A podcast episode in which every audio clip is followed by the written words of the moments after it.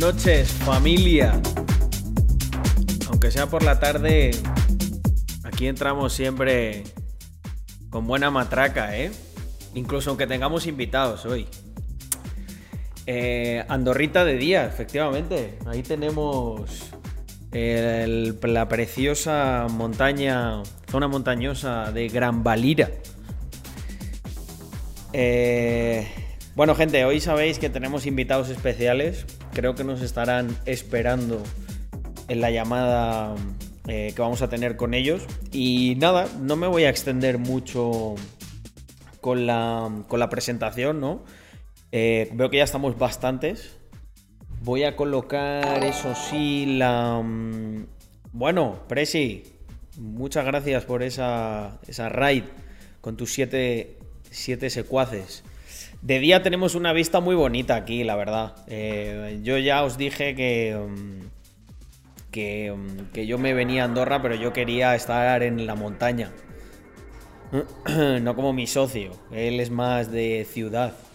Bueno, nada, gente, no me enrollo. Un segundo. Quitamos este mm, musicón y lo sustituimos por algo más light. Y voy a pasar. Voy a pasar a la llamada, voy a comprobar que está todo bien. Vale, ahora tendré que hacer el cambio de webcam. Ya sabéis que esto es así. Que siempre da. da problemas. Pero. Vale. Ok, ¿habéis visto? Mirad, se ha puesto en modo. se ha puesto en modo extraño.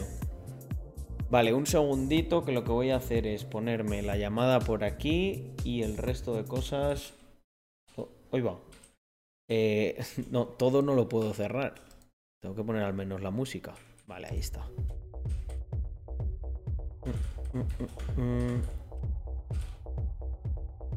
A ver, un segundo, ¿cómo se escucha esto de alto?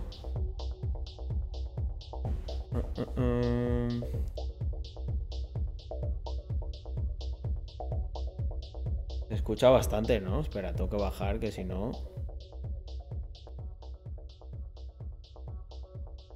Va a sonar mucha matraca de fondo. No, modo pólvora no, ¿eh? Aquí tranquilitos.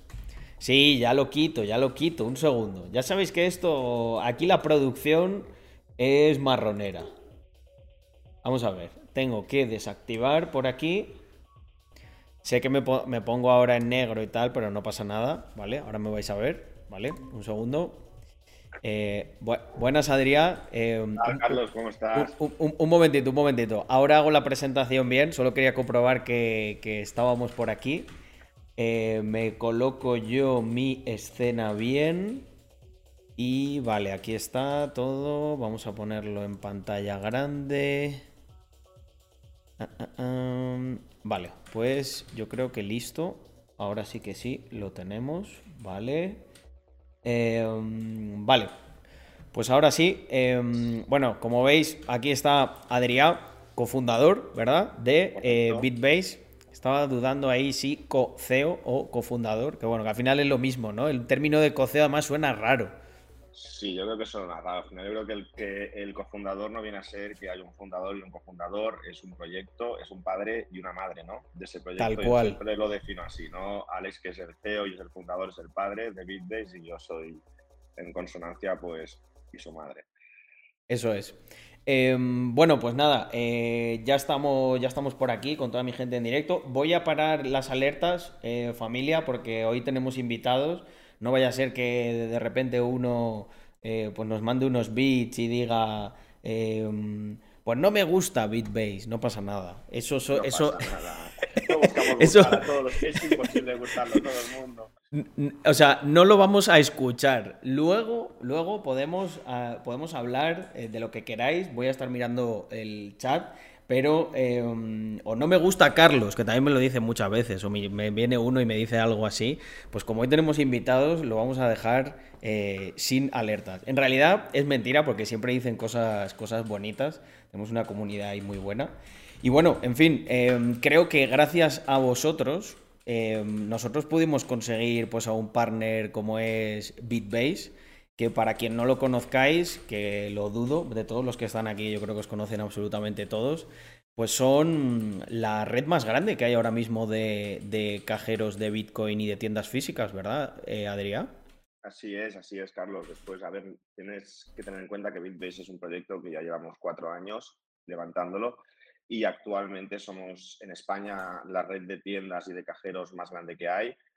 Y bueno, yo diría que del mundo no hay una empresa que tenga tantas tiendas físicas. Sí que hay empresas con más cajeros, pero lo que son tiendas físicas de exchange de cripto también seríamos los más grandes del mundo. Luego hay empresas en Estados Unidos con más cajeros, pero no disponen de formato físico de tiendas. qué bueno, qué bueno. Eso, eso no lo sabía yo. Em, además, el tema de las tiendas, nosotros cuando empezamos a hablar de, colaborar, pues claro, nosotros que somos un poco como la antítesis. Em, ah, un segundo, me dicen por aquí que te suba el volumen. Vale. Ahora, ahora debería estar bien, Yago. Gracias. Probando, probando, probando. Sí, sí, sí, sí, ahora perfecto. Ahora lo veo que ya está en la zona amarilla, llega el audio, perfecto.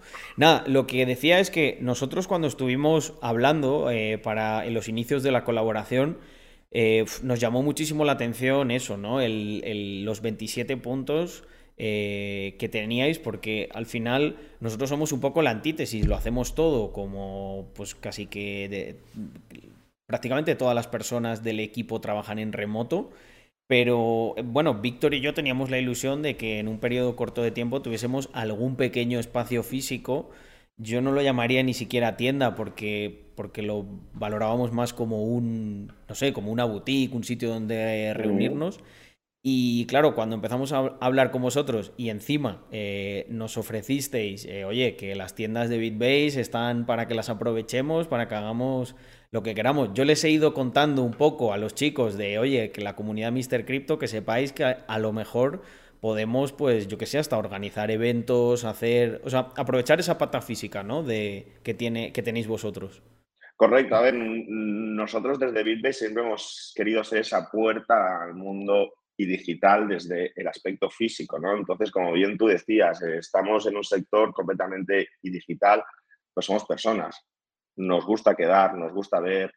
Eh, cuando queremos comprar algo, muchas veces también lo queremos ver antes de poderlo comprar. En el caso de, pues, de vuestra colección y de ropa, que a mí me encanta, pues oye, la quiero bien probar, ¿no? Pues a ver qué talla, ¿no?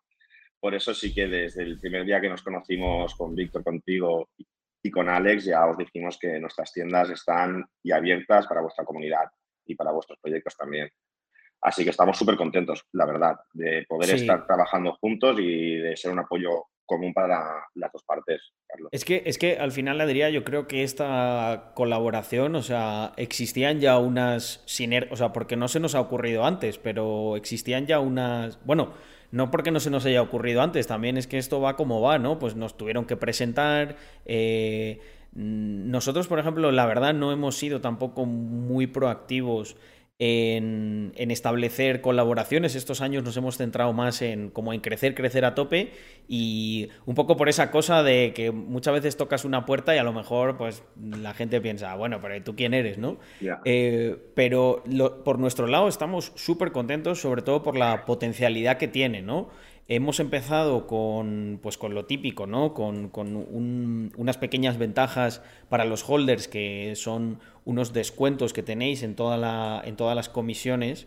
Eh, además, tenéis el, creo que es el doble de descuentos si sois holders del token de Bitbase. Y, es.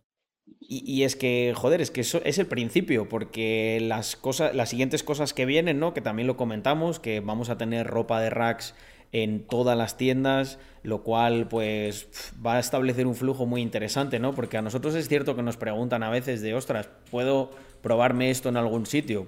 Pues nosotros a nivel operativo todavía no podíamos y tampoco hubiésemos podido ni siquiera en los siguientes años tener 27 puntos, eh, eso te lo aseguro, Adrián. Así que yo por ese lado estoy contentísimo. Y luego, pues todo lo que podamos poner nosotros eh, más digital eh, pues con la colección de los NFTs, que, también hay un, hay un cruce ahí muy interesante.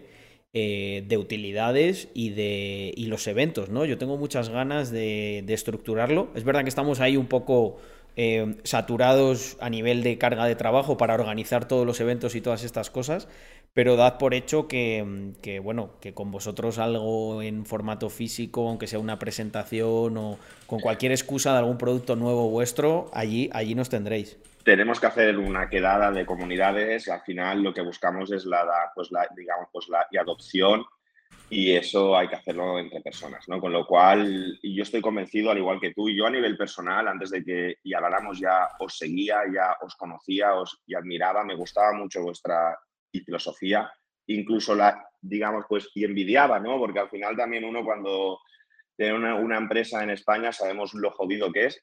Entonces yo decía, mira, eh, ojalá, ¿no? Y cuando los caminos de la vida, dos proyectos eh, de habla hispana de España y de, en este caso vosotros con y Andorra, pues, y se, cruzan, ves un potencial de crecimiento enorme, ¿no? Al final creo que las sinergias son positivas, creo que podemos ofrecer muchas ventajas para las dos partes, así que emocionadísimos y las cosas que faltan por venir. Me, me, me, estaba riendo porque según lo estabas contando, estoy acordándome de dos anécdotas. Una, una la voy a contar yo eh, y otra voy a dejar que la cuentes tú, que es la de esta contratación ¿no? que ha habido recientemente. Ah. Y yo voy, a, yo voy a contar la del cajero, la de uno de los últimos cajeros que habéis abierto. Eh, porque estábamos hablando de España, Andorra. Y fijaos hasta qué punto hay un hay buena sinergia, ¿no? Que en una reunión de estas de pues de cuadrar eh, cuáles eran los objetivos de la colaboración, etcétera, Em, la gente de Bitbase hizo una cosa que nos llamó muchísimo la atención por, por además su capacidad de ejecución.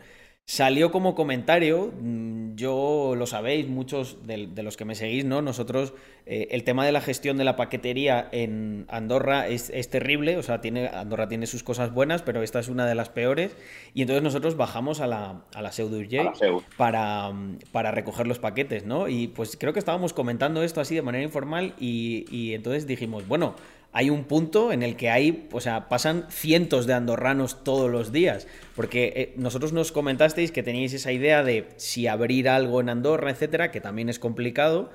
Y de ahí surgió eh, esa idea de, ostras, y si ponemos. Bueno, no, no, surgió la idea, os la dimos y de repente un día nos encontramos un cajero de Bitbase eh, cuando íbamos a recoger los paquetes. Y claro, fue como hablar con Chris y, ¿pero qué ha pasado? Dice, sí, sí, hemos, acción-reacción, hemos ejecutado. Así, así somos, no nos pensamos las cosas dos veces. Realmente estuvimos en Andorra en 2018, estuvimos ya en Andorra, pero sin pedir permiso. Y, y ese fue el problema. Eh, teníamos un cajero en Andorra que nos lo sacaron a la semana por no pedir permiso, pedimos perdón. Eh, y pensamos que, bueno, a raíz de la llamada que hicimos contigo y con Víctor y nos comentaste de ese punto de recogida de, pues, de, pues de, digamos, y paquetes, y dijimos, ya, pues es un punto estratégico. Y fue 15 días y, llamar, decir, oye, quiero tener y un cajero aquí, llegar a un, pues, de acuerdo, y ahí lo tenéis para los andorranos que bajáis a la SEU. Así que a vuestra disposición. Porque la capacidad de ejecución, vamos, nos sorprendió, nos sorprendió muchísimo. Y, bueno, pues esperamos que, joder, que sea un, cajero rentable, porque sí que es cierto que en ese punto pasa un montón de gente, lo van a ver. Y hombre, yo creo que también en Andorra, pues todo el tema de cripto ahí es más friendly, que a pesar de lo que os ocurre a vosotros, yo sigo pensando que es más friendly. Eh, bueno, es que es raro, ¿no? Porque al final también hay cosas que, mm, que, necesitan de permisos y ahí son, creo que son lentos o que les cuesta. Pero en las cosas como más digitales o que no son tan físicas, eh, yo sí noto que están más abiertos que, que, en España. Sí, estoy de acuerdo contigo. Lo que también lo que nos pasa en Andorra, al final llevamos ya intentando poder operar en Andorra dos años, es que, como bien sabes, ahí hay un lobby con los bancos importantes. Hay lobby hay, Hay cuatro bancos que casi son los que dominan el, pues, pues, digamos, pues, y el país, ¿no? Y exchange como nosotros nos pueden ver con un poco de ojo, ¿sabes? Claro, e, hay, cosas que pueden interpretar como competencia, que entonces no, no van a ser tan amigables, y, pero lo que no consideran competencia directa em, da la sensación de que sí abren un poco más la mano. También te diré, también te diré que nosotros, o sea, a título casi diría personal, Víctor y yo, em, pues peleamos todo lo que podemos y con los recursos que tenemos para que en el país se, se abrace la adopción y, joder, a nosotros nos encantaría que, que, echaran para adelante las leyes y el marco regulatorio favorable para, para operar con criptoactivos porque es un modelo muy interesante para este país que, que además está cambiando porque ya el secreto bancario y todas estas cosas que tenía antes no lo tiene. Entonces tiene que buscar nuevas industrias y nuevas vías mm, de ingreso. Opino como tú, es decir, nosotros cuando nos sentamos con el gobierno de Andorra hace dos años, Alex y yo, le dijimos, tenéis otros países como Malta o Estonia que están y aprovechando este mercado, ¿por qué no lo hacéis vosotros? Porque realmente hay mucho capital, hay mucho mercado y realmente es el futuro, ¿no? Entonces, bueno, se lo están pensando, pero son lentos, son lentos. En el, aspecto de empresas como la nuestra, eh, para otro tipo de perfiles, como has dicho, son muy rápidos. Sí. Yo espero, espero que en algún momento podamos servir incluso de palanca para, esto, porque creo que, creo que acabará ocurriendo. Creo que acabará ocurriendo, pero Em, pues bueno, también hay que entender que, es gente que tiene un negocio que dentro de lo que cabe es muy tradicional, ¿no? Y el país en, general es muy tradicional. Eh, tienen, joder, yo me río, ¿no? Muchas veces hay leyes y hay cosas que es que parecen medievales, ¿no? Eh, pero, pero bueno, e, está claro que el futuro va por ahí. Eh, y nada, te dejo contar a ti, si quieres, la otra anécdota de, esta contratación, ¿no? Que me, me ha hecho mucha gracia cuando me lo contabas antes de empezar. No, a mí también me ha hecho mucha gracia. Yo he llegado hoy a la oficina a las 8 y la compañera de recursos humanos me dice, tienes una entrevista a las nueve y media para un candidato de la tienda que tenemos, pues ir a Coruña. digo, vale, pues déjame ver y el currículum.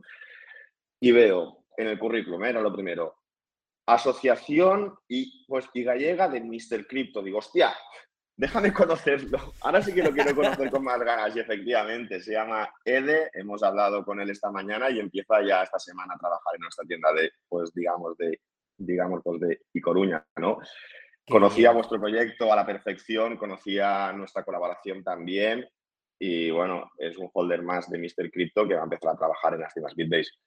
Bueno, eh, lógicamente ha sido casi ha sido casi una utilidad de su token que no ha conseguido un trabajo, porque te voy a ser sincero, cuando ves y un currículum, dices, hostia, voy a verlos, pero cuando he visto mis Diferenciación, o sea... He dicho, a él te lo voy a conocer primero.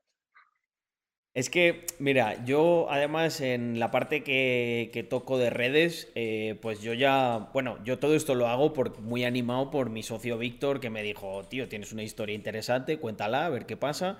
Eh, le fui agarrando el gusto, sobre todo a esto, al contenido en directo, Mm, y, entonces yo siempre me he sentido muy libre como para, pues eso, dar un poco de caña con ciertas cosas, ¿no? No, estoy condicionado por, otro tipo de incentivos, porque al final, pues eso, yo ya tenía mis empresas cuando empecé en esto, vivía bien, etc. Y una de las cosas que le digo a los muchachos cuando, cuando hablan de Em, de no, quiero ganar dinero en Internet, quiero vivir como tú, tal y cual, es, eh, tenemos un meme que es, mira, la cripto que más ROI da, em, que más retorno da, es CurroCoin. ¿Por qué? Porque tú curras, recibes, nunca, nunca vas a currar y a perder dinero. Eh, eh, y, si lo, y si no lo ganas es porque estás ganando conocimiento, entonces siempre ganas. Les meto mucha caña con esto y entonces te diré que seguramente te mandemos a alguien con una actitud y una proactividad que no es fácil de ver. Porque al final es lo que yo le digo a los chicos, de si tú quieres destacar, eh, tienes que ser esa persona que siempre da más de lo que le piden. O sea, le piden esto y tú siempre das un poquito más. Y al final lo que acaba ocurriendo es que llega un punto en el que te da la sensación de que haces esto y recibes esto. ¿Pero por qué? Porque te pegaste muchos años con, la ecuación al revés. Así que yo ahí pongo, mano, pongo la mano en el fuego de que mm, Deus, que es como se llama aquí, eh, lo, hará bien. Y si no, pues oye, aprenderá de la experiencia. Seguro que sí, piensa que al final para eh, mucha gente, incluso que le va bien en el sector cripto, quiere trabajar en Bitbase solo porque para él ya es un trabajo en un sector que le gusta y que está al día de todo lo que sucede, ¿no? Al final sientes que todo esto que durante un tiempo te pueden haber dicho, no, que la cripto es una estafa, la cripto no sirve para nada, no, consigues un trabajo en un sitio donde enseñas a las personas a cómo entrar. Eso sí que es importante. Nuestro trabajo es la y adopción. Ayudar a personas, yo siempre digo a mi padre, que si quisiera entrar y comprar un NFT, ¿cómo y lo haría, no? No lo haría por internet, iría a una tienda a que se lo explicara. Tal cual. Pues ahí es nuestra misión, es lo que llevamos haciendo cuatro años y lo que de momento con mucho sudor y mucho esfuerzo y la verdad que nuestros más y nuestros menos nos ha costado mucho con el irregulador, lo estamos consiguiendo. Eh, Adrián, esta parte me interesa muchísimo porque me acuerdo en, esas primeras reuniones cuando charlamos, eh, me llamó muchísimo la atención el tema del rango de edad, ¿no? O sea, eh, lo que os ocurre a vosotros es que tenéis como una un rol, una función muy importante para la adopción en las capas de, vamos a decir, las, las personas que serían a partir de, la, de lo que se llaman los boomers, ¿no? O sea, tenéis mucha gente que entra, ¿no? Me, acuerdo que me... O sea, si esto si quieres cuéntalo tú, ¿no? Cómo es que mucha gente os descubre, ¿no? Incluso y dice, ¿qué es esto? Y acaba entrando, acaba entendiéndolo y, acaba comprando, ¿no? Por lo que me contaste. Claro, a ver, al final piensa que más o menos podríamos decir que a día de hoy casi todo, el mundo sabe lo que es Bitcoin. Es decir, lo ha escuchado por la prensa, lo ha leído por internet, pero desconfían hasta que pasean por la calle y ven un logo como el que tienes tú ahí y detrás. Hostia, una tienda Bitcoin. Esto existe, una tienda cripto. Y esas son las personas, realmente ese público, realmente nuestro público objetivo es a partir de 35 o 40 años, ese típico de, de público que no quiere hacerlo por internet, que no, que no lo entiende, que necesita tocarlo y verlo. Y piensa que nosotros al final, dices que tenemos 27, ahora una más, 28, Santiago de Compostela, que hemos abierto hoy. Tenemos profesionales en cada una de las tiendas, gente que te va a enseñar lo que es un Metamask, gente que te va a enseñar lo que es un Ledger, gente que te va a enseñar a comprar, y a vender y sobre todo a que no te engañen. Entonces, Y, y una, una, pregunta, perdona la interrupción, ¿y esto está incluido en el, en el servicio? O sea, vosotros no, añadís a mayores eh, por esta parte que es formación directa en, ahí en la, en la tienda no cobramos por la formación, o sea, no, cobramos por enseñarte lo que es una wallet y un MetaMask y por descargártela. Puedes ir a una tienda BitBase, te descargaremos y MetaMask, te explicaremos la importancia de las 12 palabras, te diremos cómo recibir, cómo y agregar un token a tu MetaMask, cómo agregar un pues, NFT y por eso no cobramos, eso es cierto, cobramos por las comisiones de las compraventas, pero por todo ese tiempo que dedicamos a ti, no te cobramos. Porque pensamos que forma parte de nuestra misión, es lo que queremos de devolver y al mercado, esa y adopción. Entonces, es un objetivo nuestro la adopción, que la gente entienda qué diferencia hay entre el sistema actual y el posible sistema que estamos ya construyendo. Em, oye, Adrián, una pregunta que, salía por ahí que yo creo que es muy interesante, ¿no? Em, normalmente la gente que estamos en cripto somos un poco, pues, ¿cómo decirlo? Mavericks, ¿no? Gente que va a su rollo, eh, pero, ostras, vosotros habéis tenido contacto directo con, pues entiendo, con el sistema financiero tradicional, con los reguladores. Em, ¿qué, nos puedes contar de, ese mundo, no? O sea, em, eh, igual, no es, igual hay cosas que no son tan malas, ¿no? Como muchos pensamos. O... Y bueno, y que al final son necesarias, ¿no? Hay que ser pragmático. Yo lo soy, ¿eh? Yo soy el primero que, que mm, eh, llevo holdeando Bitcoin muchísimos años, pero también sé que pasará por aprovechar las estructuras ya existentes y transformarlas, no, no destruirlas, no, bueno, esperemos que no tenga que ocurrir eso.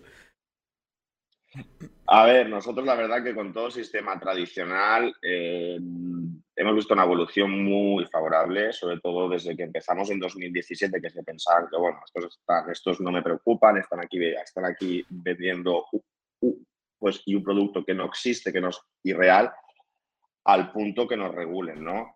Realmente yo lo veo positivo, lo veo positivo porque realmente es cuando el irregulador se toma en serio en nuestro sector, cuando dice, oye, esto existe y es importante y hay que, pues, irregularlo, ¿no?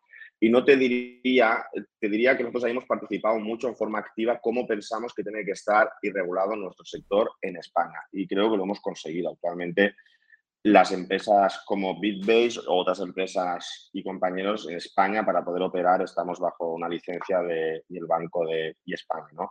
Luego, los bancos tradicionales, eso sí que es más complicado, porque eso sí que nos ven como competencia directa. Es decir, no... o sea que donde está el problema más bien es en la parte operativa con los bancos, que quizá, o sea, una vez consigues el permiso del Banco de España o del regulador, en este caso la CNMV, entiendo, Banco de España. Banco, de España, para vosotros. Directamente, sí.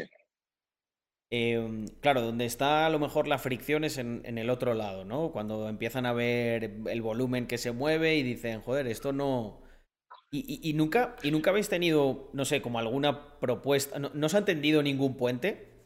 ¿No han dicho, oye, nos interesa lo que estáis haciendo, queremos entenderlo? Sí, sí, sí. Eso nos ha llegado a pasar, yo te diría, eh, en cuerpos policiales es decir, a evitar el crimen con nuestro sector, que existe, ¿vale? Y crímenes bastante graves, ayudar a que ellos entiendan cómo funciona nuestro sector y lo normalicen. Es decir, digan, mira, hay una parte muy buena, que es el 95%, y una parte muy mala, que es el 5%. Hablamos de temas de tráfico de drogas, pornografía infantil, otro tipo de temas que se pueden llegar a dar con la cripto, ¿no? Ayudar a que entiendan cómo y rastrear este tipo de transacciones y cómo pues, y evitarlas. Y realmente creo que ahí también hemos hecho un trabajo bastante importante en España. A nivel bancario también, también, pero llega el momento que el de arriba quizá dice esto, pues en la competencia no me gusta. Qué bueno. Em, nosotros, por ejemplo, que tenemos un, eh, una, una, de mis empresas, es un protocolo de DeFi que literalmente, literalmente va al... Bueno, quizá no a la banca tradicional, pero sí ataca a la banca de inversión, a los asset manager, a todo esto. Y nosotros veíamos que en ese sector había una mm, óptica de ir muy en contra de o te voy a quitar los clientes, voy, voy, voy a, por ti, ¿no? Y nosotros, sin embargo, tuvimos algunas reuniones y alguna con, joder, con gente bastante importante dentro de ese sector. Y nosotros probamos un pitch diferente que era, oye, está claro que mejoramos la mejoramos una parte operativa que vosotros tenéis y, igual lo que podríamos hacer es, oye, vosotros nos dais de vuestra liquidez, os damos como marca blanca nuestro servicio y todos contentos, ¿no? Porque tú mejoras la experiencia de cliente, los clientes piensan que lo estás haciendo tú, pero yo me llevo realmente una parte importante de los fees, ¿no? Porque luego aquí, pues no hay que ser naif. Igual en unos años nosotros les decimos, ostras, es que, es que el core de, de todo tu negocio te lo llevo yo, ¿no? a lo mejor yo en capitalización soy más grande. Pero a día de hoy yo creo que es mejor intentar entender cuáles son los puentes que se pueden tender con el sector tradicional que luchar contra él básicamente porque estamos en una situación de David contra Goliat, pero, pero de un David mil veces más pequeño que, que Goliat. Totalmente de acuerdo contigo, Carlos. Yo creo que será muy duro, pero creo que cualquier revolución industrial tiene que pasar por ese proceso y ha pasado. Es decir, cuando nació Internet, querían prohibir el Internet. Es decir, cualquier cosa que conlleve una disrupción en ciertos estamentos lo van a intentar capar o prohibir, ¿no? Pero al final se tendrán que adaptar. Entonces, yo coincido que el sistema tradicional y los reguladores, tal y como está avanzando este mercado, no tendrán otra que adaptarse a él. Entonces, bueno, los que hayamos empezado desde antes iremos con ventaja. Sí, o sea, yo eh, coincido también ah, con esa visión. Al final lo que ocurrirá es, eh, de hecho, para que un, cuando algo revolucionario se intenta implementar o intenta disrumpir, tiene que hacerlo de una manera gradual, porque si no, corres el peligro mm, de, que al romper con todo lo que había antes no sea duradero lo que viene nuevo. Sin embargo, de una manera gradual en la que yo, por ejemplo, durante años pensaba, eh, mi padre tiene que entender, o sea, el momento en el que mi abuelo, mi padre entiendan cómo funciona Bitcoin como tal, será eh, la adopción. Y al final, con perspectiva, te das cuenta de que nada que ver. O sea, mucha gente no necesitará entender cómo funciona exactamente la cadena de bloques. Lo que necesitamos es que los que gestionan bienes eh, o servicios para estas personas utilicen esa capa de tecnología. Ya está. O sea, Tú, no, entiendes. Yo, yo, pongo siempre este ejemplo. Nadie entiende cómo funciona el protocolo TCP/IP, que es la capa base en la que se sustenta todo Internet simplemente eh, te metes en Instagram y ya está. Em, entonces yo pienso que estamos un poco como en esa parte, ¿no? Estamos intentando explicar el protocolo TCP/IP y, y no, es necesario. Hay que centrarse en crear empresas que resuelvan problemas reales de la gente, ¿no? Vosotros sois un ejemplo perfecto de esto. Es como, tío, si no se van a descargar una wallet eh, porque es complicado, porque no les gusta, porque se pierde la frase semilla y la lían y tienen una mala experiencia de usuario, ¿por qué no lo hacemos nosotros por ellos en un entorno de tienda, que todo el mundo ha ido a una tienda a comprar algo, a hablar con una persona, a que le aconseje? Y yo creo que vamos, que ahí está el secreto de vuestro éxito. La verdad que sí, yo siempre digo que lo hemos hecho al revés que todo el mundo en ese sector. Es decir, todo el mundo en ese sector se ha ido a la parte más, más tecnológica y más y digital y nosotros fuimos a buscar ese, pues, digamos, pues, y agujero donde y nadie estaba, que es, en que es en un formato físico. Y tenemos muchas cosas por venir. Realmente nuestra intención es ser un neobanco en un futuro, ¿vale? Donde la misma aplicación puedas tener tu cuenta IBAN, tus NFTs y tus criptos. Estamos en ese proceso.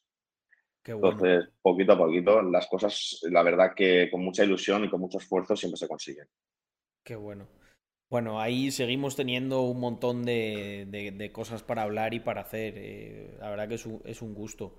Em, y sobre todo el que hayamos encontrado también a nivel de, equipo y de visión, ¿no? Que yo creo que la tenemos muy parecida.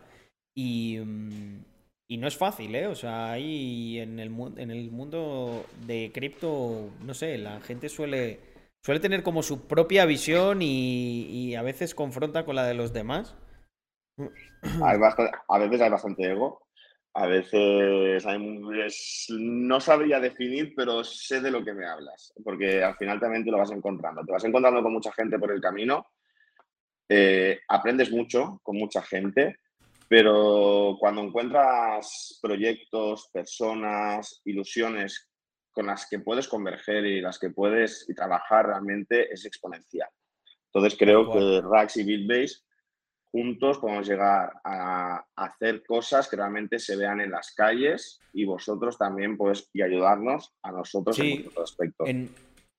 Justo, justo estaba pensando que en ese sentido eh, nosotros tenemos, somos un grupo en el que hay varias empresas, hay, hay varias verticales, hay cosas que incluso no, no son tan públicas, que no tienen casi nada que ver, pero mm, eh, nos gusta muchísimo eh, lo que es Rax Mafia, la parte de, de marca, porque lo consideramos, mira, igual que las redes son, podrían ser como nuestra televisión, Em, la ropa es como nuestro periódico, porque eh, produce, produce un efecto que no puedes conseguir en las redes. O sea, el que dos tíos se crucen por la calle, físicamente, se vean, digan, hostia, tiene esta camiseta, no sé qué o tal, y, digan, joder, voy a saludarle, voy a preguntarle qué, está haciendo.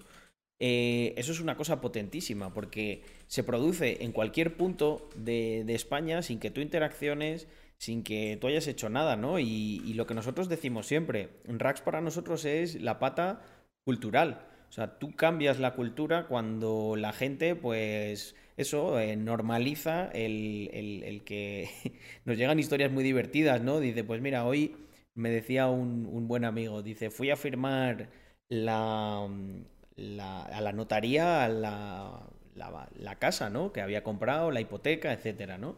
y había, iba con una de nuestras camisetas, ¿no? Una de las más cañeras además, que es la de Factax, y le dijo el... ¿Quién fue el, notario? Creo que le dijo, le dijo, bueno, pues que sepas que aunque lleves una camiseta de Rax, mm, vas a pagar los, el impuesto de transmisiones patrimoniales igual, tal. y claro, y se reían, ¿no? Y luego, pues Joder, se da una conversación interesante ahí, ¿no? En la de, ¿y tú qué opinas de esto? Bueno, pues mira, me gano la vida así, pero pienso como tú. Y, poco a poco eso va, cambiando. Yo le, hubiera, yo le hubiera contestado, ojalá podía estar firmando esta casa con un smart contract y no aquí. Pero, pero, ¿qué? Porque yo también creo que el tema de los notarios, es mi opinión, es un sector que se tiene que modernizar mucho y creo que los smart contracts lo pueden potenciar. Imagínate que el notario, en lugar de notario, fuera, fuera un creador de smart contracts.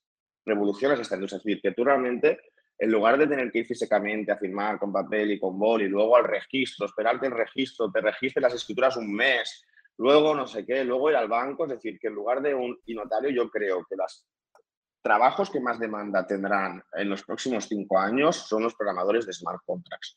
Gente que te pueda programar y diseñar un smart contract a medida, verificable. Podrías comprar esa casa desde tu casa, o sea, desde tu casa, firmando esa transacción con el vendedor, pam, pam, y ya está. Entonces, bueno, quizá le hubiera contestado a este notario, me he puesto en su, situación, yo, pero... Yo, eh, pienso lo mismo, si es que al final nosotros lo vemos. Eh, una de las patas que no es tan conocida, que es Labs, eh, ahí lo que estamos haciendo es desarrollos personalizados de smart pues contracts para... Eso, eso Carlos, tiene un futuro abismal. Y, yo, y yo animo a todos los que nos escuchen que si, si algo pienso, al menos opinión mía personal, que pueden estudiar y tendrá mucha demanda, es toda la programación de smart contracts. Porque ahí sí que creo que ahí puede cambiar la sociedad de verdad. Tal cual. Nosotros, eh, casi me has forzado a anunciarlo eh, por, por el punto al que ha llegado la conversación.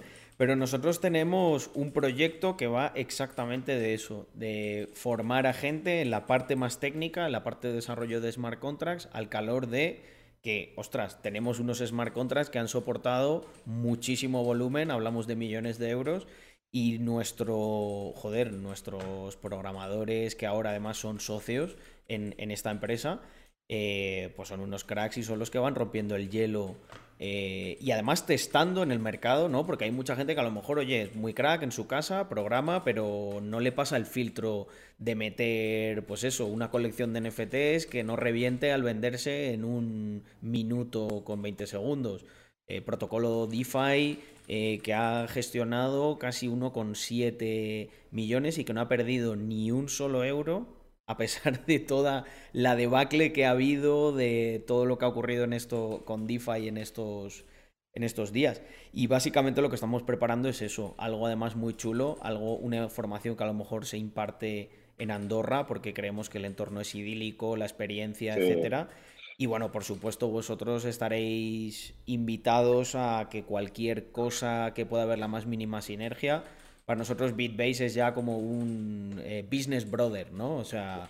Eh, encantados, encantados y encantados de ir a Andorra, que es un país que tanto como Anes como a mí estamos muy cerca y nos gusta muchísimo. En plena pandemia de COVID es donde nos fuimos a trabajar para no tener que estar encerrados en casa. Realmente estar donde estáis es un gran país, se vive bien y se trabaja bien también. Pero sobre este proyecto que me comentabas ahora, la verdad que lo veo súper interesante, Carlos. Lo veo porque pienso fielmente que todo el tema de desarrollo de Smart Contract es que, es, una, es, que es, una, barbaridad. Y es que, fíjate, al final nosotros lo, lo vimos muy claro, ¿no? Fue un momento de estos de, en el que lo, ves todo, que lo tenías delante, ¿no? Y simplemente no te habías fijado. Nosotros llegamos a un montón de gente, un montón de gente que nos dice, quiero trabajar, quiero hacer algo. Por otro lado, tenemos ese conocimiento no almacenado por personas que encima más me enorgullezco de decir, todos nuestros socios son miembros de la comunidad. O sea, es gente que hace tan poco como uno o dos años estaba aquí simplemente hablando y, al final se ha convertido, pues, joder, en socio de, un, un, proyecto importante, ¿no? Dentro del ecosistema. Eh, y básicamente queremos replicar ese modelo y que salga gente con ganas de hacer cosas como churros, porque em, luego también lo que nos ocurre es que las empresas tenemos, tenemos una buena carta de presentación, ¿no? Y hay empresas que nos dicen, ostras, pues habéis hecho esta colección, habéis hecho esto en blockchain, eh, estamos interesados. Pues es conectar eh, el talento con, la gente que tiene el dinero y las ganas de, de hacer. Y eso pues es maravilloso, ¿no? Ya no porque obviamente sea un negocio rentable, que lo es, y lo tiene que ser, sino porque al final tiene esa misión, ¿no? O sea, si creemos verdaderamente en una sociedad eh, sin permisos, eh, una sociedad descentralizada, una sociedad óptima, ¿no? En muchos aspectos en comparación a la que tenemos, hay que, hay que pelear en, esa, en todos esos frentes, es que no hay otra. Total. Total, la verdad que no te digo total. O sea, realmente si estáis inmersos en este proyecto, no lo abandonéis, ya sé que no lo vais a hacer, porque es que para mí es el impacto más radical que hay en la sociedad y lo que realmente la gente va a notar a pie de calle. Toda la, toda la desburocratización. Joder, es que vaya palabra. Es que, es que, es, es que con perdón es acojonante. Es decir, es que, al menos en España, eh, yo en Andorra nunca he firmado, pero en España vas a notar, primero tienes que ir a hacer el depósito de capital y social, pedir el nombre en el registro, tardas tres, cuatro meses en algo que vas a hacer con dos clics, si estuviera bien programado. Con lo cual, luchar por ello, porque realmente eso sí que va a traer un cambio en la sociedad real. Nosotros, en esa parte más radical, entre comillas, ¿no? Eh, yo muchas veces lo que explico es ¿Por qué me gusta quedarme en, blockchain y no pasar al mundo tradicional? Y la gente piensa de no, eh, para pagar menos impuestos y tal. Bueno, si es que vamos a ver, es lo mismo que venirse a Andorra. O sea, obviamente eso es un plus. Pero por lo que te quedas, no es eso. Lo que te quedas es la capacidad que tienes, la libertad, la rapidez, la fluidez. O sea, eh, lo que tú decías, cuando tú constituyes una criptoempresa, ¿vale? O sea, cuando tú simplemente coges cuatro smart contracts, los juntas, pones una función para que a los socios se les pague eh, proporcionalmente como en una empresa normal, en, base a los tokens que tiene o a las acciones. Cuando pones que cuando se reciban pagos se distribuye automáticamente a la cuenta de los desarrolladores, los de marketing y los socios. Cuando haces todo eso, como, como decía Adrià, con dos clics y ves lo otro, que tienes que ir. Bueno, claro, es que esto, los chavales todavía a lo mejor no han llegado a ese punto, pero es que es un auténtico coñazo y es muy frustrante porque vas para el notario, vas para no sé qué, no, que falta esto, tal. Es una pérdida de tiempo porque no puedes hacer una videollamada con el funcionario. espérate, espérate, que no me acuerdo. Y una vez has hecho todo esto, has ido al notario, has firmado, lo has esperado y quieres abrir una cuenta en el banco, deben bastantear estas escrituras para ver que lo que traes es de verdad. Cuando todo esto puede ser consultable a través de, pues de, la blockchain. es decir, es que... Es tan sencillo como, mira, el saldo que va de capital social está depositado ya en esta cartera. Compruebas la cartera y ya está. O incluso haces un smart contract que establece una delegación. En el momento que tú metas esta contraseña, los fondos están delegados. O sea, tanto tú como yo podemos acceder. Y es que es sencillísimo, es sencillísimo. Y entonces, claro, lógicamente aquí hay, hay, una, hay una batalla silenciosa, pero cruenta, entre gente que vive muy bien, porque la verdad que hay personas que en el sector público viven como auténticos marajás. En el yo, pues mira, hago cuatro cositas aquí por la mañana, pum, pum, pum, y tengo mi sueldo. Pero es que lo que tiene que empezar a darse cuenta en la sociedad es que eso no sale de la nada. Eso sale de otro que tiene que trabajar em, horas extra, que tiene que trabajar ganando mucho menos de lo que realmente eh, ganaría, porque tiene que sufragar que otro esté por debajo del, del, margen aceptable de productividad. Y ya, bueno, si metemos en la ecuación los smart contracts, como estábamos comentando, es que esto se te va, o sea, es una diferencia de, de, abismal de efectividad abismal y sobre todo público, que yo creo que eso es muy importante. Por ejemplo, otros tipos de sectores que creo que pueden revolucionar con la blockchain son todo el tema de las ONGs y las donaciones, ¿no? Lo que ha pasado con Ucrania, a mí me ha parecido, o sea, que un país públicamente pida y ayuda con Bitcoin y con Ethereum y pueda rastrear realmente, es decir, ese dinero va directo del donante hasta el receptor, sin pasar por un intermediario que no sabes lo que hace después. ¿vale? Es decir, y si, entonces a mí, por ejemplo, lo de Ucrania, hicimos una campaña muy fuerte también para y apoyar, de cero comisiones, por supuesto, cualquier persona que quisiera enviar cripto a las wallets oficiales, lo vi algo, o sea, lo vi realmente que el cambio está pasando, que está aquí, que ya en una situación de un país que está en un plena, pues digamos, pues en pleno, pues, y conflicto, pida, por favor, pagarme en cripto, e ipso facto empezar a recibir donaciones, donaciones, donaciones de forma directa. Eso es maravilloso. Eso rompe, rompe con, la, con, lo que venimos viviendo desde sus últimos 30 o 40 años, que está desfasado, ¿no?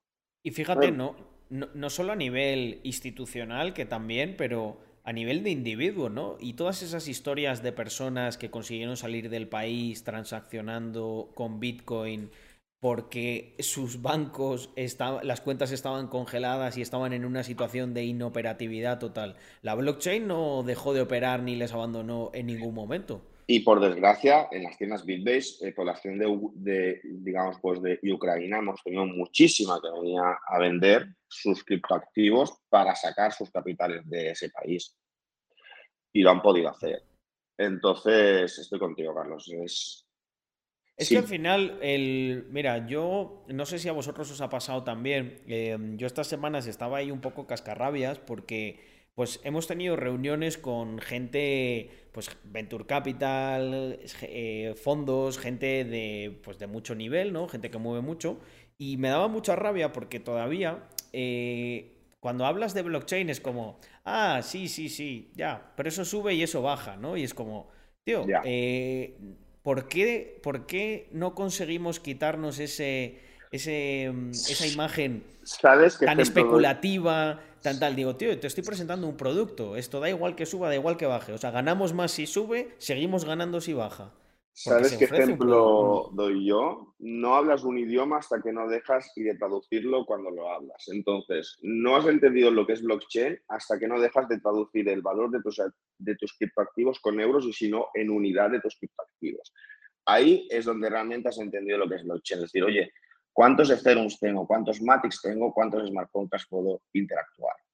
Te da igual el precio. Es decir, llega un momento, lógicamente el precio es importante, tampoco te voy a decir que no es importante, lo es, ¿vale? Siempre hay que entrar con mucha cabeza, pero llega un momento que realmente tu preocupación es conseguir más unidades de ese activo para poder interactuar más veces con ese protocolo. Entonces, es el cambio que ese tipo de instituciones de aún baja, aún sube, bueno, vale, pues mira el euro, mira ciertas acciones, mira Facebook, eso también sube también y baja, no lo ves un riesgo, ¿no? Al final... Bueno, ponía yo en Twitter que se ha hecho un poco viral de, de ostras, Netflix con un menos 70%, podemos considerarlo una altcoin. o sea, fíjate qué volatilidad. Eh, que muchas veces se nos, se, nos, se nos tiran carros de mierda y, macho, solo hay que mirar fuera para ver que también cuando llueve nos mojamos todos. O sea, no, no es una cuestión solo de las cripto, que además es un mercado que todavía tiene que consolidarse y que obviamente va a haber más volatilidad. Somos muy pequeños, ¿no? esto a veces se nos olvida, pero que el Banco Santander en assets tiene más capitalización que, que todo cripto. Y, es un, y, es, un, es, un, banco que, lo vemos y lo conocemos. O sea, no estamos hablando tampoco de un fondo americano gigantesco.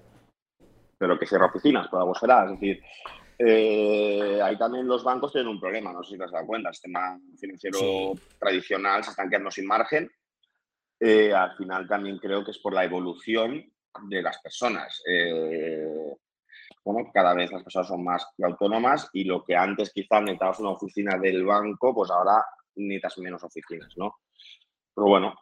Esto, esto es, un, es un tema muy interesante, ¿no? El, la parte de mm, bancarización eh, de gente que no estaba en el, en el sector tradicional de los bancos y que a través de la blockchain, por ejemplo, yo esto lo vi mucho eh, con los juegos Play to Earn, en los juegos Play to Earn, un montón de gente, eh, me acuerdo que hicieron una vez una encuesta y del orden del 70% no, había, no tenía o había tenido una cuenta bancaria. Y estaban transaccionando sus saldos de cuenta, comprando, vendiendo. Y es como, joder, o sea, su primera experiencia de manejo de capital es a través de la blockchain y no de un banco. Hostia, esto lo planteas hace cinco años y dirías, hombre, no creo.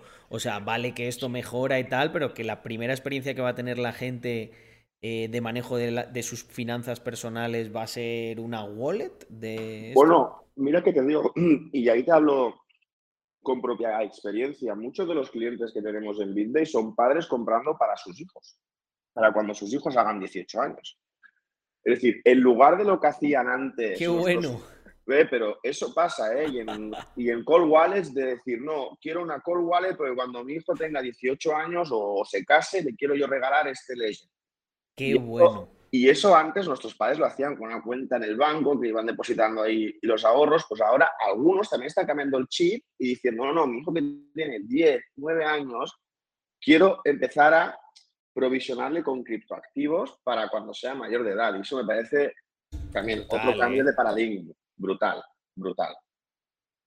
Es que hoy leía, hoy leía una cosa que decía un chico en Twitter eh, muy en esa línea y me gustó un montón. Decía, mira, no pierdes nada por quitarte 20 euros eh, el resto de tu vida y irlos poniendo en Bitcoin o en algún... En, sí, bueno, Bitcoin, ¿no? Porque al final el resto de criptoactivos puede ser más volátil. Y es que es verdad, de verdad que no pierdes nada. O sea, ¿qué te gasta? ¿Qué te compras? ¿Una camiseta o menos? Eh, ¿Una copa menos que te tomas? Bla, bla, bla. Dice, pero pensad por un momento en que haces esto desde hoy hasta el día que te vas a jubilar. Hay muchísimas probabilidades de que tengas la jubilación ya mm, consolidada solo de los rendimientos que te dé esa inversión y tu vida no ha cambiado sustancialmente. Porque otra cosa es que me dices, hostia, Carlos, quitarme. Bueno, yo soy muy radical con el ahorro, ¿no? He, sido muy. Em, muy austero, ¿no? Cuando estaba en España. Eh, por ejemplo, yo todo el tema de. Llevo mucho tiempo en, en criptos, pero nunca, nunca, nunca hice el movimiento de allí para acá. Y era un poco como por esa mentalidad de decir, lo que tienes, qué generas con tu curro, con tus empresas, eso es lo que tienes para gastar. Em, pero bueno, volviendo al, tema este, o sea, al final no pierdes nada, ¿no? No es un ahorro de estos muy bestia de, oye, el 90% de lo que ingresas, el, el 50%, tal. Es nada y sin embargo puede tener un efecto de, vamos, de cambio vital. Y, eso que me has contado eh, va en esa línea, me, ha, maravilla que haya padres que, estén teniendo esa visión. No, no, aparte te voy a enseñar con qué formato, lo hacen con un tipo de billeteras así, no está muy pero con billeteras de estas de, oye, a largo plazo, QR y para mi hijo cuando tenga 18 años, ¿no? al final, al final funciona como un cheque. también, sí, sí, sí. Correcto. Yo también creo que la filosofía, al menos para ahorro, es lo que ponemos en el plan de pensiones, o como bien tú dices, esos 20 euros, esos 50 euros que te podrías gastar en cualquier noche, ponlos ahí. Ponlos ahí. Una, porque estarán bien. Y dos, porque sabes que es líquido. Es decir, si pasara algo muy grave, lo puedes vender siempre. Con lo cual, mejor ahí. Coincido contigo, realmente es la filosofía. ¿eh? También en las tiendas a veces viene gente con mucho FOMO de, oh, lo quiero poner todo, voy a vender mi casa, lo voy a poner todo en Shiba, lo voy aquí a... Y dice, para, para, para, para, para, que te lo voy a explicar bien. Siéntate, por favor, que es un café. A ver, no, todo no lo vas a poner. Y en Shiba tampoco, quizá, ¿no? Pero... Me alegra, eh, muchísimo saber que, porque eh, yo esto lo, muchas veces lo digo, ¿no? De eh, que yo soy mal marketer porque hay muchas veces que por recomendar a la gente y por no sentirme yo mal, porque le podría decir, sí, sí, pon todo aquí, yo gano más en comisiones y tal, pero es que no te sale porque los que llevamos un tiempo, ¿verdad? Adrián, sabemos los riesgos que se está asumiendo y es como cuando, como si te viene uno, ¿no? Y te dice, eh, salto de aquí y llego hasta allí. Tú le dices, mira, yo he saltado y no se llega tan fácil, por favor, no lo hagas. O la gente que te llama, oye, mañana qué va a hacer el precio. Dios, hostia, pues si lo supiera no estoy aquí contigo. O sea, no, no, no, no tengo esa bola de cristal. Yo sí que sé que a todo el mundo que le he dicho estos últimos cuatro años que ahorre en Bitcoin le ha ido bien. Punto. A partir de, a partir de aquí, lo que va a hacer el precio mañana, el mes que viene, que no lo sé. No lo sé sí creo que a largo plazo, lógicamente, dado la oferta limitada y la evolución de la sociedad, es, el precio tiene que tender a subir. El cuándo y cómo, la verdad que no lo sé. Pero bueno, en el histórico está, ¿no? Y creo que es la forma, yo creo, la forma actual en la que deberíamos ahorrar todos en criptoactivos, porque también hemos visto que el dinero en el banco está seguro hasta cierto punto y eso lo hemos vivido. Esto ahora Con, todo el tema de la congelación de assets, de, fondos por todo el mundo eh, a los ciudadanos rusos, que sí, que bueno, no vamos a entrar en cuál es el origen y tal. Vamos a discutir el que aquí se puede apretar un botón y te puede quitar todo lo que tienes. Sin embargo, eso con criptoactivos, no. Y no. mira, tú antes comentabas que hay una gran parte que hace que es, son transacciones lícitas, que siempre es una inmensa mayoría, y una pequeña, ¿no? Que no, que no está, pues bueno, alineada con el resto y hace, lo utiliza para hacer cosas malas. Pero sí, ojo, Carlos, pero, pero esto pasa en, cualquier moneda, Exacto. sea, sea cripto, sea euro o sea dólar. Eso, ahí, ahí es a donde iba no puedes matar, o sea, no, no, si matas al perro, se, acaba la rabia, pero también te quedas sin perro. Eh, o sea, igual lo que hay que hacer es buscar, ¿no? O limitar la, eh, los posibles daños que genera ese 5%, pero, joder, respetar y asumir que hay un 95% que es útil y que genera valor. A mí, a mí en una conferencia, no me acuerdo dónde era, una persona me dijo, no, es que el Bitcoin se usa para comprar las armas. Y digo, ah, vale. Las armas se compran y venden desde que está Bitcoin, ¿no? Entonces, eh, me dijo, no, vale, con el dólar es como se compran más armas, ¿no? Al final, lo que hay que mirar es, y yo realmente creo que la blockchain ayudará a combatir contra estos delitos, porque todo queda grabado y y para siempre. Y es súper trazable. Y, eso que la gente piensa, no, es que es anónimo. Bueno, anónimo hasta donde tú quieres que lo sea y hasta cierto punto, ¿no? Entonces, lógicamente, hay que tener cuidado de la privacidad, eso también es muy importante, la gestión de tu privacidad en tus criptoactivos, es decir, qué billeteras das, qué billeteras transaccionas y cómo lo haces. Eso es también otro tema que podemos estar horas discutiendo. Y yo, la verdad que me encanta el tema de la privacidad en la blockchain y cómo realmente hay que usar tus criptoactivos y qué forma tienes para poderlos bueno, la palabra no es privacidad, sí es, privacidad, ¿no? Pero hay gente que usa una billetera para todo, entonces, bueno, hay que tener cuidado.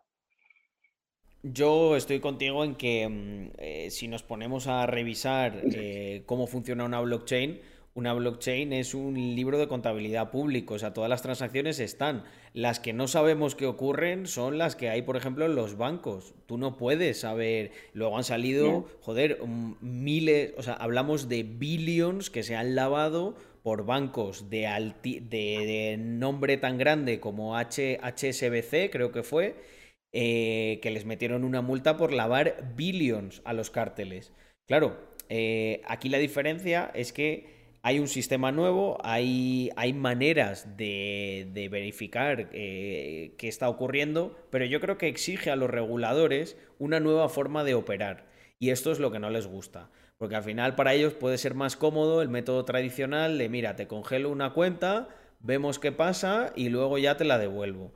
Pero igual lo que hay que hacer es utilizar otro tipo de métodos, ¿no? En los que tú asumes que no vas a poder congelar cuentas, pero a lo mejor, pues por eh, inteligencia artificial, por modelos de Big Data, puedes predecir cuando a una persona está haciendo un uso ilícito o el dinero procede de, de alguna actividad ilícita, cómo opera esta gente en concreto a la hora de esconder sus fondos. Y a esos es a los que castigas, pero no castigas a los que simplemente quieren tener privacidad por parte de, sus fondos. Mira, yo el otro día me ocurrió una cosa, eh, puse un supuesto a una persona que, estaba muy, muy informada ¿no? de, de cómo bancarizar el dinero de eh, cripto, ¿no?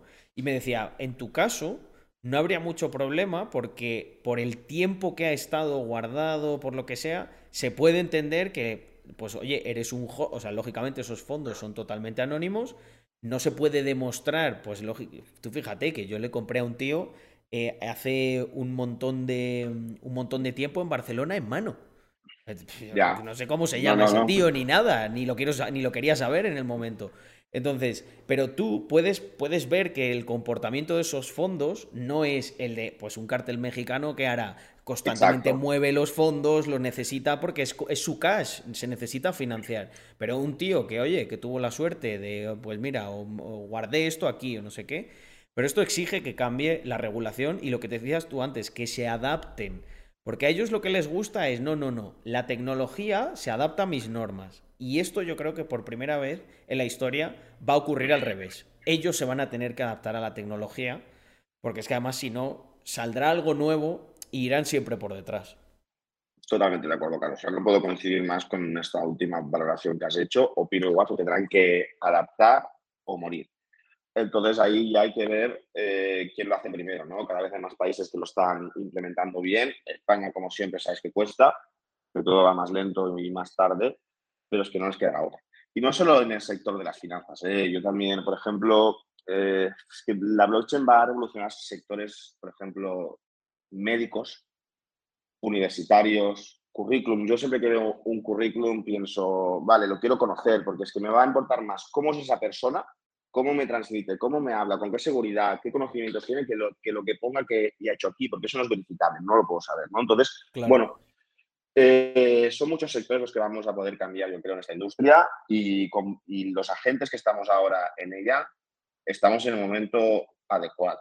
Entonces, cada uno pone su granito, cada uno sus esfuerzos y poquito a poquito. Oye, eh, Adrián, porque lo, preguntaban también por aquí, em, no sé hasta qué punto, ¿no? No te quiero poner en un compromiso, pero ¿alguna, alguna historia de estas eh, impresionante con, con, yo qué sé, fondos oscuros, algún cliente, algo, una anécdota de estas que, que fuera eh, pues eso, eh, algo, algo que merezca la pena contar.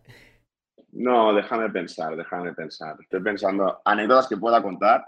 Que se puedan contar, claro, que se puedan contar, porque, claro, de, vosotros lleváis mucho tiempo, tienen que haber sido pues muchas transacciones, muchos clientes. Puede ser algo positivo, ¿eh? No tiene por qué ser. Eh, no, al final, sobre todo, mucha gente utiliza cripto o utiliza Bitcoin para la palabra blanquear, pero quizá eh, hackeos de cuentas bancarias. Lo que hacen es te hacen un phishing, te hackean la cuenta bancaria y, esos, y ese dinero va a un exchange. Intentan cambiarlo a cripto. A cripto para sumarle. Lo que no saben, que bueno, si no saben gestionar luego la trazabilidad es que los pillas de primeras, ¿no?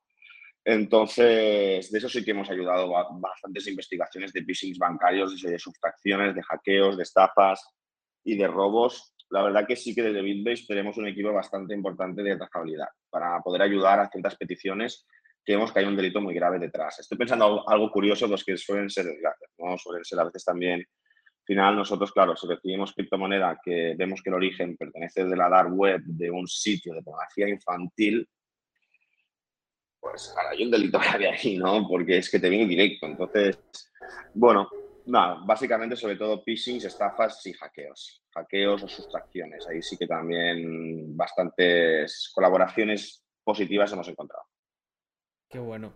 Comentabas antes eso, ¿no? Que, que, ha habido un trabajo intensivo con, pues entiendo que con los cuerpos de seguridad para, para estas cosas. Y es que al final, por muy por muy maximalista que seas de cripto, obviamente nadie va a estar en contra de, de joder. De, hecho, cuanto antes encontremos los mecanismos para que desde el poder público se puedan defender y estén tranquilos de los delitos graves, más positivo va a ser para nosotros, porque yo creo que es esa incertidumbre lo que al final dice, mira, ante la duda que no lo hagan. Lo mismo pienso yo y lo mismo es lo que de verdad he intentado luchar. Es decir, yo se he pensado, si hay un momento que la parte más mala no la pueden controlar, al final van a prohibir el global del, sector. Entonces, lo que tienen que ver los organismos, las policías, es que si sucede algo muy grave, tienes forma de poderlo combatir. A partir de ahí empezarán a ver bien el sector. Qué bueno. Y mm, pues nada, oye Adri, súper interesante, no, no, sé si te puedo quitar mucho más tiempo, eh, pero bueno. Eh, no, oye, agradecerte un montón el tiempo, Carlos, la verdad. Eh, enhorabuena por el proyecto. Yo, como, me digo, como he comentado antes, a nivel mío personal os sigo desde hace bastante tiempo. Y nada, es un placer conoceros en persona, conoceros y trabajar juntos, ¿no? Con lo cual, oye, saldrán cosas, iremos trabajando, la filosofía es la misma y hacia la adopción. Sí, eso está fenomenal. Yo tenía muchas ganas de, que vinieseis, porque obviamente nosotros sí os conocemos a vosotros, porque hemos hablado en varias ocasiones, pero también que la comunidad viera ese, ese feeling que hay entre, las, entre los dos proyectos, ¿no? Esa manera. Bueno, al final, pues coincidimos en casi todo, ¿no? Y se nota que estamos remando Estamos a lo mejor en barcos diferentes, pero, pero vamos hacia el mismo sitio, ¿no? Y por nuestro lado, un placer. Nosotros también admiramos un montón todo el camino que habéis recorrido. Yo conocía Bitbase desde hace tiempo. Yo tenía muchas dudas porque hubo un, hubo un tiempo hace muchos años, pero creo que fueron, fíjate, la gente de Bit2Me, que también tuvo unos cajeros o algo así, que contactaron conmigo y con otras personas que en aquella época eh, pues transaccionaban con Bitcoin a través de los, de los foros, no, de los grupos de Facebook, fíjate tú. Em, pero yo, por ejemplo, yo empecé a ver vuestras, empecé a ver vuestras tiendas, la de Madrid, la de Princesa. E, ¿Esa cuánto tiempo, cuánto tiempo lleva? Llevará añito y medio. Añito y medio la de yo, la, yo, la vi, yo la vi abrirse. Yo la vi abrirse antes de irme de Madrid. Y, y wow, me parece, me parece fenomenal. Y luego encima, conociéndoos y lo que nos habéis contado, ¿no? Cómo ayudáis a que esa generación, pues que no son chavales, que no están a lo mejor no son tan duchos con la tecnología, vosotros les hacéis el onboarding y no, no los dejáis atrás, eso me parece maravilloso. Y, y nada, estamos hablando, si es que vamos a hacer 50.000 cosas, eh, ya os iremos contando, eh, porque aquí tenemos Racks y Bitbase para rato. Perfecto, oye, un placer y nos volveremos a ver pronto, ¿vale, Carlos? Muchísimas gracias por darme esa oportunidad. Un abrazo, señor. Gracias a ti por tu tiempo. Me salgo ya de aquí. a todos. Chao. Chao.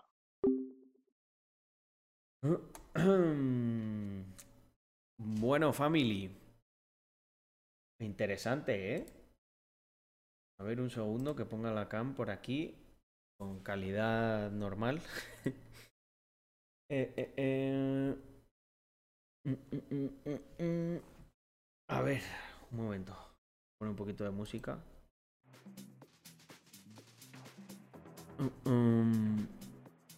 Habéis visto además lo que es una, un proyecto, una empresa muy importante en, en el sector. Y es que lo bueno, lo bueno es que hemos hecho un cruce. ¿Os habéis dado cuenta? Tenemos un cruce. Em, que es que es todo súper fluido. O sea, nos poníamos a filosofar como filosofamos por aquí de, eh, en cualquier noche, con la diferencia de que tenemos toda la estructura de Bitbase y toda la estructura de racks para, para ejecutar. Así que no, no, ya veréis que vamos a hacer un montón de cosas. Yo creo que, joder, por lo menos habrá que hacer una celebración también en la tienda, creo que es la de Santiago de Compostela, que ya ahí el que os va a atender es un Mr. Crypto. Es de la comunidad. Sí, el, el, el stream se guarda y estará en abierto para todos vosotros, a no ser que se haya... Ah, en La Coruña, vale, vale. La de La Coruña es donde está Eder. Em, hostia, este... Em, eh, Seo, al final no hablamos, pero es que me cerré, vi que no me habías dicho nada y me, me puse, me, fui del ordenador. me puse a ver ahí una serie. Porque me tenía, me tenía que acostar pronto ayer, al final. Ah. Andrea Táctica, sí, por aquí está. Ahí ejecutando. Pues nada, family. Yo creo que mm, igual me conecto un ratito luego por la noche, ¿vale? Una horita, horita y media. Porque como hoy ya hemos hecho la hora. Mm, mm, eh, probablemente esté con los cascos, chicos. Está con los cascos y no nos escucha. Hostia, las subs, madre mía, un momento. Si es que tenemos aquí. Tenemos aquí subs para aburrir. A ver, tenemos Cool Star, que se suscribió a nivel 1 durante 5 meses. Oye, Caín. enfada, Caín. Em, Nanukita, muchísimas gracias por esos 4 meses. Nos dice, estimado don Carlos, mil gracias por todo lo que nos das mes a mes. Vamos holdeando la sub. Me gusta.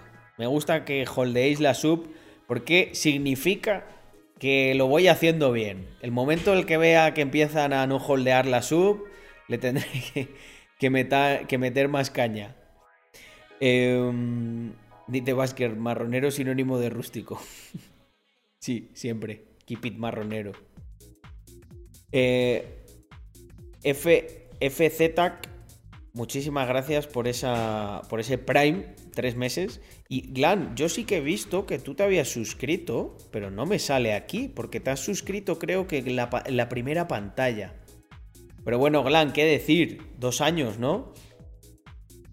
Dos buenos años, yo creo, ¿no? Eh, hemos, hemos construido una bonita comunidad.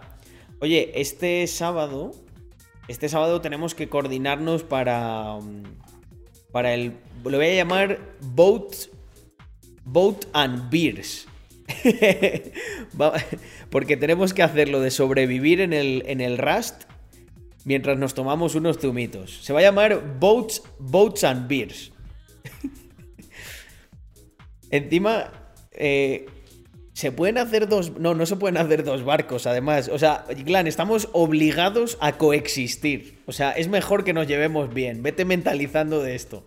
Porque sé que a lo mejor estabas pensando, me hago yo otro barco y me voy. No, no, no, no se puede. Mañana tenemos AMA eh, para los holders de Mr. Crypto a las 6. Vamos, vamos cargaditos, ¿eh? Esta semana hemos cogido ritmo, ¿sí o no?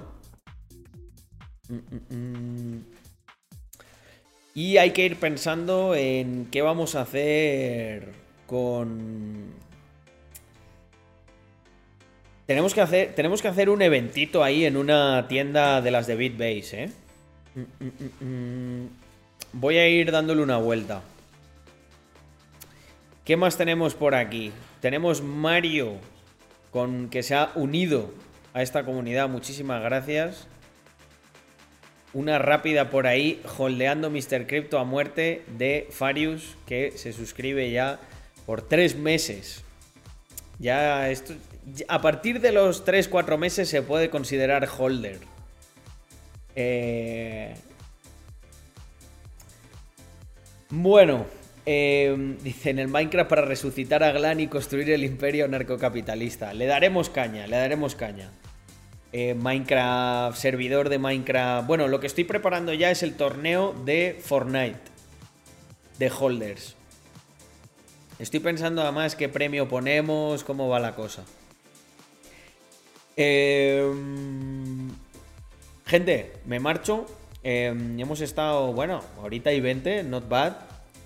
Y nos vemos luego. Yo intento conectarme aunque sea una horita, a lo mejor un poco más tarde, a las 11. Y... Y listo. Tema Epsilon, os daré... Mm, os damos... A la noche os cuento alguna cosita, eh, porque ya puedo dar alguna fecha de lo que estamos trabajando para eh, volver con más fuerza que nunca. bueno, Glan, eh, lo cuento también, el próximo día lo comento. Pero ya tenemos una... A ver, lo puedo, puedo comentar un poquito ahora, muy muy rápido. lo que quería decir es que ya tenemos fechas porque ya estamos testeando, las, ya están en fase de testeo las nuevas estrategias, ¿vale? La estamos testeando nosotros, con nuestro capital, como siempre, arriesgando nosotros primero para que vosotros no tengáis que perder nunca nada. Y a partir de ahí, pues, una vez el testeo pase, podemos plantear una fecha para que eh, vuelva. Así que, family, em, os dejo, porque es que además tengo que hacer una cosa ahora. Así que nos vemos luego a la noche un ratito. Mil gracias por estar. Eh, espero que, os haya gustado tanto como a mí la entrevista a Adrián. Y bueno, mm, hacedme, saber que os gusta mucho BitBase y así les meto un poco de presión para que hagamos, montemos ahí un buen jaleo con ellos o algún evento conjunto o lo que sea.